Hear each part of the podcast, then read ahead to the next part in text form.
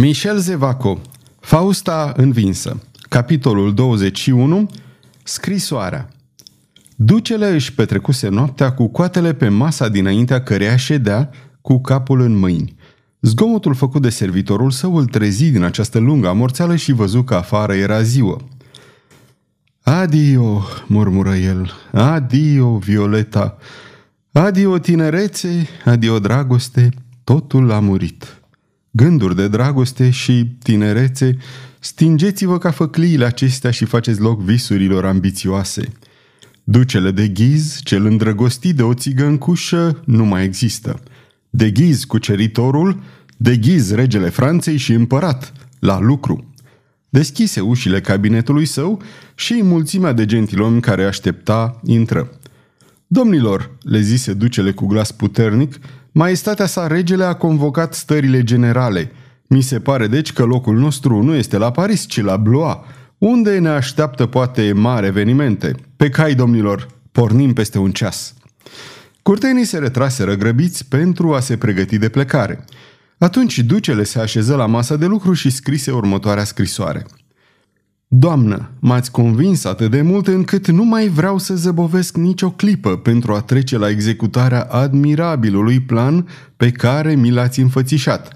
Deci, nu peste o lună și nici peste opt zile mă voi duce la Blois, ci chiar acum.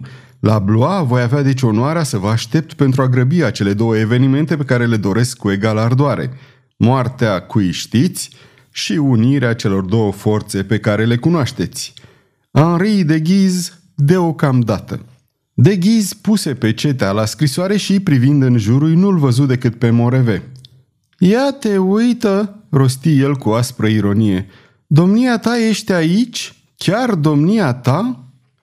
Monseniore, răspunse Moreve făcând o plecăciune, mi-ați poruncit ca în afară de misiunile pe care aveți de gând să mi le încredințați, să stau mereu în preajma domniei voastre. Moreve, te-am trimis la Blois. Știi de ce? întrebă ducele. Bănuiesc. Blois este departe de abația din Montmartre. Nu-i așa, monseniore? E adevărat, zise ducele pălind. Sunt fericit că am căpătat încrederea stăpânului meu. Da, însă nu ți-am spus de ce. Moreve, dacă nu mai am bănuieli, dacă ești liber să te duci în Montmartre, după cum crezi de cuvință, o fac pentru că ea nu mai există. Chipul lui Moreve nu exprimă decât mirare și nu durere așa cum se așteptase ducele. Monseniorul vrea să vorbească despre micuța cântăreață? A murit, ți-am spus. Oh! Oh! exclamă Moreve din ce în ce mai mirat, dar fără să dea nici cel mai mic semn de regret. E moartă, zise de ghiz înăbușindu-și plânsul. Moartă, bunul meu amic, asasinată de infernalul Pardaion. Oh, oh, repetă Moreve uluit. Din fericire, blestematul și-a luat pedapsa. Trupul lui va sluji de hrană peștilor, dar nu așa aș fi vrut să lovesc. E o moarte prea blândă pentru el. Monseniore, în ciuda tuturor căutărilor, trupul lui Pardagnon n-a fost găsit. Ori atâta vreme cât nu îl voi vedea mort cu ochii mei, Mă aștept oricând să-l văd pe ticălos reapărând în clipa când este cel mai puțin așteptat. Frica pe care omul acesta ți-o insuflă te face să vorbești aiurea, bunul meu prieten, dar uh, să nu ne mai gândim la el. Ia misiva asta. Du-o la palatul din insula Site cât mai repede cu putință. Și să nu scap nicio clipă din mână. Monseniore, o vâr în buzunarul de la piept al tunicii, sar în șa și peste un sfert de oră misiva va ajunge la adresă. De îndată ce nu mai putu fi văzut de cineva din palat, Moreve trecut din galop în trap și din trap la pas. Imbecilul, mormăi în sinea sa pe când un fulger dublu de ură îi țâșnea din ochi. Monseniorul îmi redă încrederea lui. Într-adevăr, și cu asta am terminat. Uită umilințele cu care m-a copleșit. Ah, dacă aș fi sigur că Pardaniu a murit, n-ai mai da ochii cu mine de ghiz.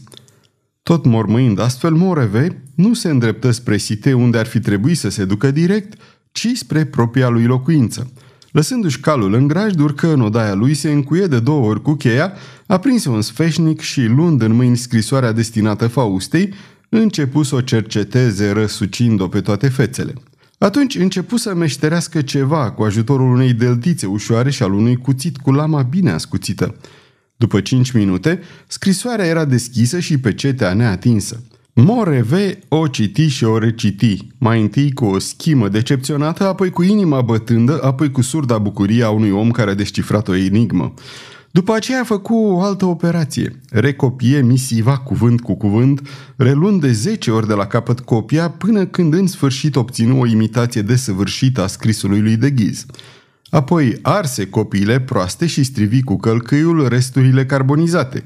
După o nouă muncă migăloasă, care îi năpădi fruntea de sudoare, izbuti să scoată pecetea de la scrisoarea adevărată și o adaptă celei false. Asta e pentru Fausta, își zise el punând pecetea pe scrisoarea falsă. Apoi, cu un zâmbet galben, uitându-se la scrisoarea adevărată, aceea scrisă de mâna lui de ghiz, spuse Și asta? Asta va fi pentru regele Franței. Ascunse misiva lui de ghiz într-un buzunar secret al tunicii și, ținând în mână copia pe care o făcuse, coborâ, sări pe cal și se duse drept la palatul din Site. Câteva clipe mai târziu, scrisoarea falsă era în mâinile Faustei. Sfârșitul capitolului 21